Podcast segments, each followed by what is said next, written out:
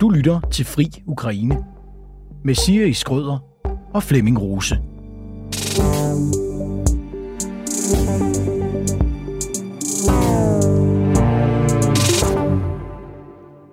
Flemming, jeg har glædet mig rigtig meget til i dag. Jeg ved ikke med dig.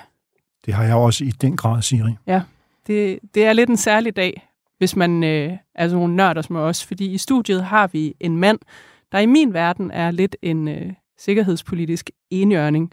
Det er nemlig dig, Michael Silmer Jons. Velkommen til. Tusind tak. Jeg har glædet mig til at komme.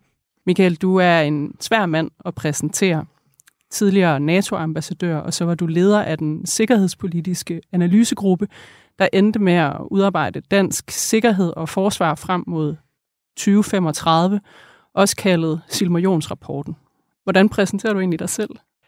Jeg plejer at sige, at øh, jeg har været diplomat i mere end 40 år. Jeg gik på pension her øh, i starten af året, øh, og jeg har i min karriere beskæftiget mig med alt det, man kan, stort set i Udenrigsministeriet, både en masse udviklingsbistand, en masse europapolitik, men de sidste øh, mange år har det været et fokus på, øh, på sikkerhedspolitikken øh, med øh, netop øh, posten i NATO, og så øh, formandskabet for den sikkerhedspolitiske analysegruppe.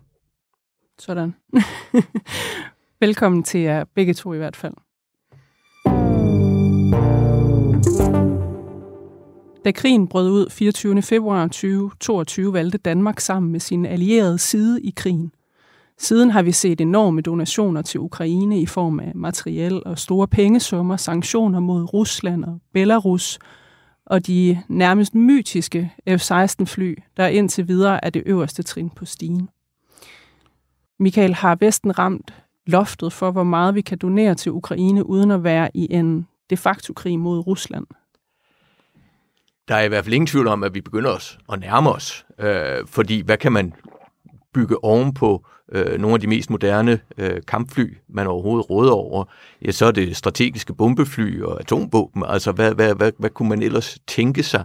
Ja, måske nogle langtrækkende øh, missiler, eller øh, Tomahawk, øh, krydsermissiler og den slags. Men så på den måde må man sige, at øh, vi er tæt på, og, og der er ingen tvivl om, at russerne jo også øh, bliver ved med at øh, udstede meget skarpe advarsler Øh, der var for nylig en rapport, der blev fremlagt af en række øh, russiske eksperter, hvor jeg, nogle af dem kender jeg som fornuftige folk, som siger, at øh, man skal overveje at bruge øh, taktiske atomvåben mod de NATO-lande, øh, der leverer våben til Ukraine.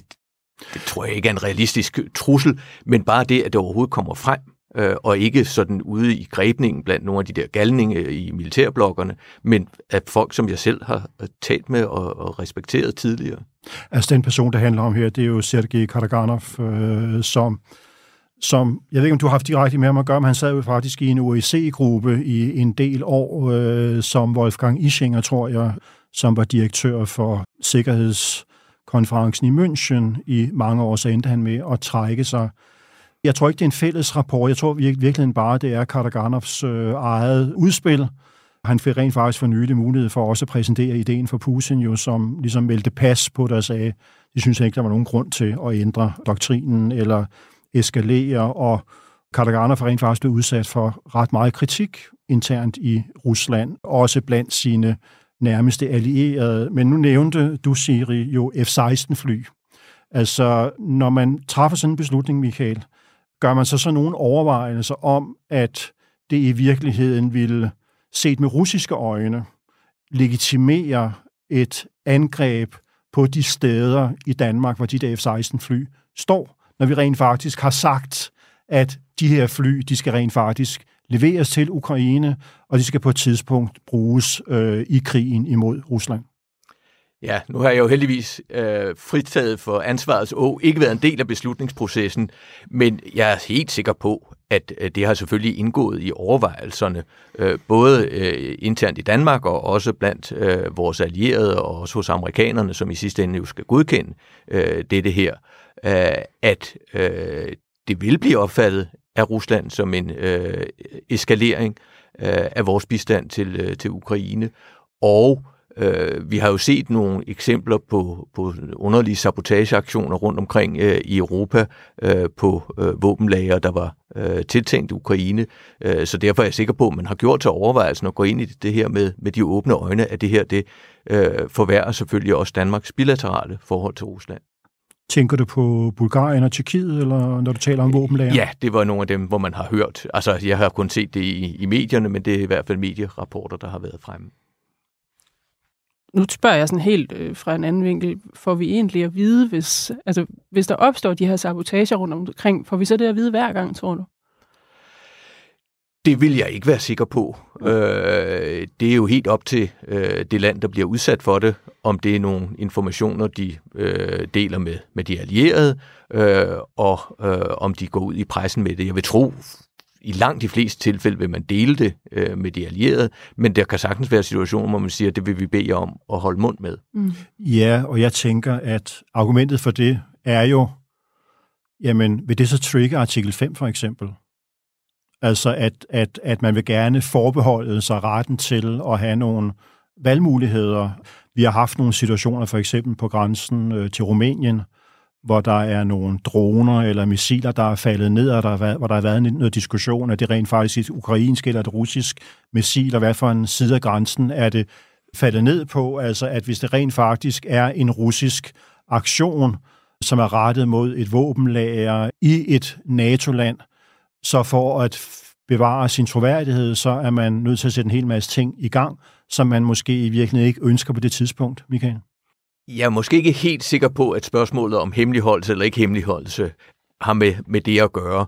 Øh, men det er klart, at øh, alle lande er jo meget opmærksom på den her risiko for, at vi pludselig, måske helt uden at ville det, får udløst 3. verdenskrig. Og, og derfor så er det her dyrt stof, og derfor kunne man jo også se, at øh, da der faldt et missil ned i Polen, så var de faktisk meget, meget omhyggelige øh, helt ukarakteristisk, vil jeg sige, for polakkerne, omhyggelige med ikke at gå ud og sige for meget, før de fik fundet ud af præcis, hvad der var, øh, hvad der var tale om. Så, så det er klart, at når vi kommer helt herhen, og det pludselig er, at man står og kigger ned i den afgrund, der hedder 3. verdenskrig, jamen så er alle meget forsigtige.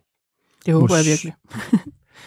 ja, altså måske lige med undtagelse af ukrainerne. Fordi netop den episode i Polen viste jo, at der rent faktisk er en interesseforskel her imellem Ukraine og NATO. Altså at Ukraine for at vinde øh, krigen mod Rusland, ville selvfølgelig, kunne man forestille sig, være interesseret i, at NATO direkte engagerer sig på deres side. Og derfor ville det være i Ukraines interesse, hvis man rent faktisk kunne sige, at det her det var et russisk missil, der havnede i Polen, og det kalder på en NATO-reaktion det er klart, at, at øh, ukrainerne ønsker jo maksimal bistand og vil givetvis også gerne have øh, NATO-soldater ind og, og hjælpe dem øh, på jorden. De vil gerne være medlemmer af NATO nu og her. Og derfor så er det øh, klart, at det, det, det ser anderledes ud i Kiev, end det gør i øh, København eller Bruxelles. Krigen i Ukraine har, set fra mit perspektiv, haft den her særstatus som konflikt, hvad angår fokus, økonomi, men også øh, symbolske handlinger, altså statsledere, der mødes. Det, er meget, det var meget stort, da Boris Johnson for eksempel første gang var i Kiev. Kan vi forsvare det fortsat? Jeg synes jo, at øh, vi sagtens kan forsvare den fortsatte øh, støtte øh, og øh, et, et fokus, og det er måske især vigtigt nu, hvor tiden går, fordi øh, der er jo en reel bekymring øh, i Kiev for, at øh, nu har man lige set, hvad der sker i, øh, i Gaza, at øh, med tiden vil Ukraine ligesom glide ned af øh, mediedagsordenen, og man ved, når noget glider ned af mediedagsordenen, så glider det også ud af den politiske bevidsthed. Øh, og selvom det nok ikke kan komme til at gå så hurtigt som Afghanistan, der fra den ene dag til den anden, fra at være et, øh, en hovedprioritet, blev til ingenting og fuldstændig ligegyldigt øh, i, øh, øh, i de allierede øh, hovedsteder, jamen så øh, er det da en forståelig frygt fra Ukraines side, og derfor så giver det mening også, at et land som Danmark øh, bliver ved med at, at bakke op, og vores politikere tager til Kiev. Tak fordi du lyttede til dette uddrag af Fri Ukraine. Hvis du kunne lide det, du hørte, så kan du høre resten af episoden og mange flere i Frihedsbredets app, hvis du bliver medlem af Frihedsbredet. Som en lille bonus får du her en rabatkode, der giver dig den første måned til halv pris. Du skal bare bruge koden Ukraine, når du opretter dig på frihedsbrevet.dk. thank you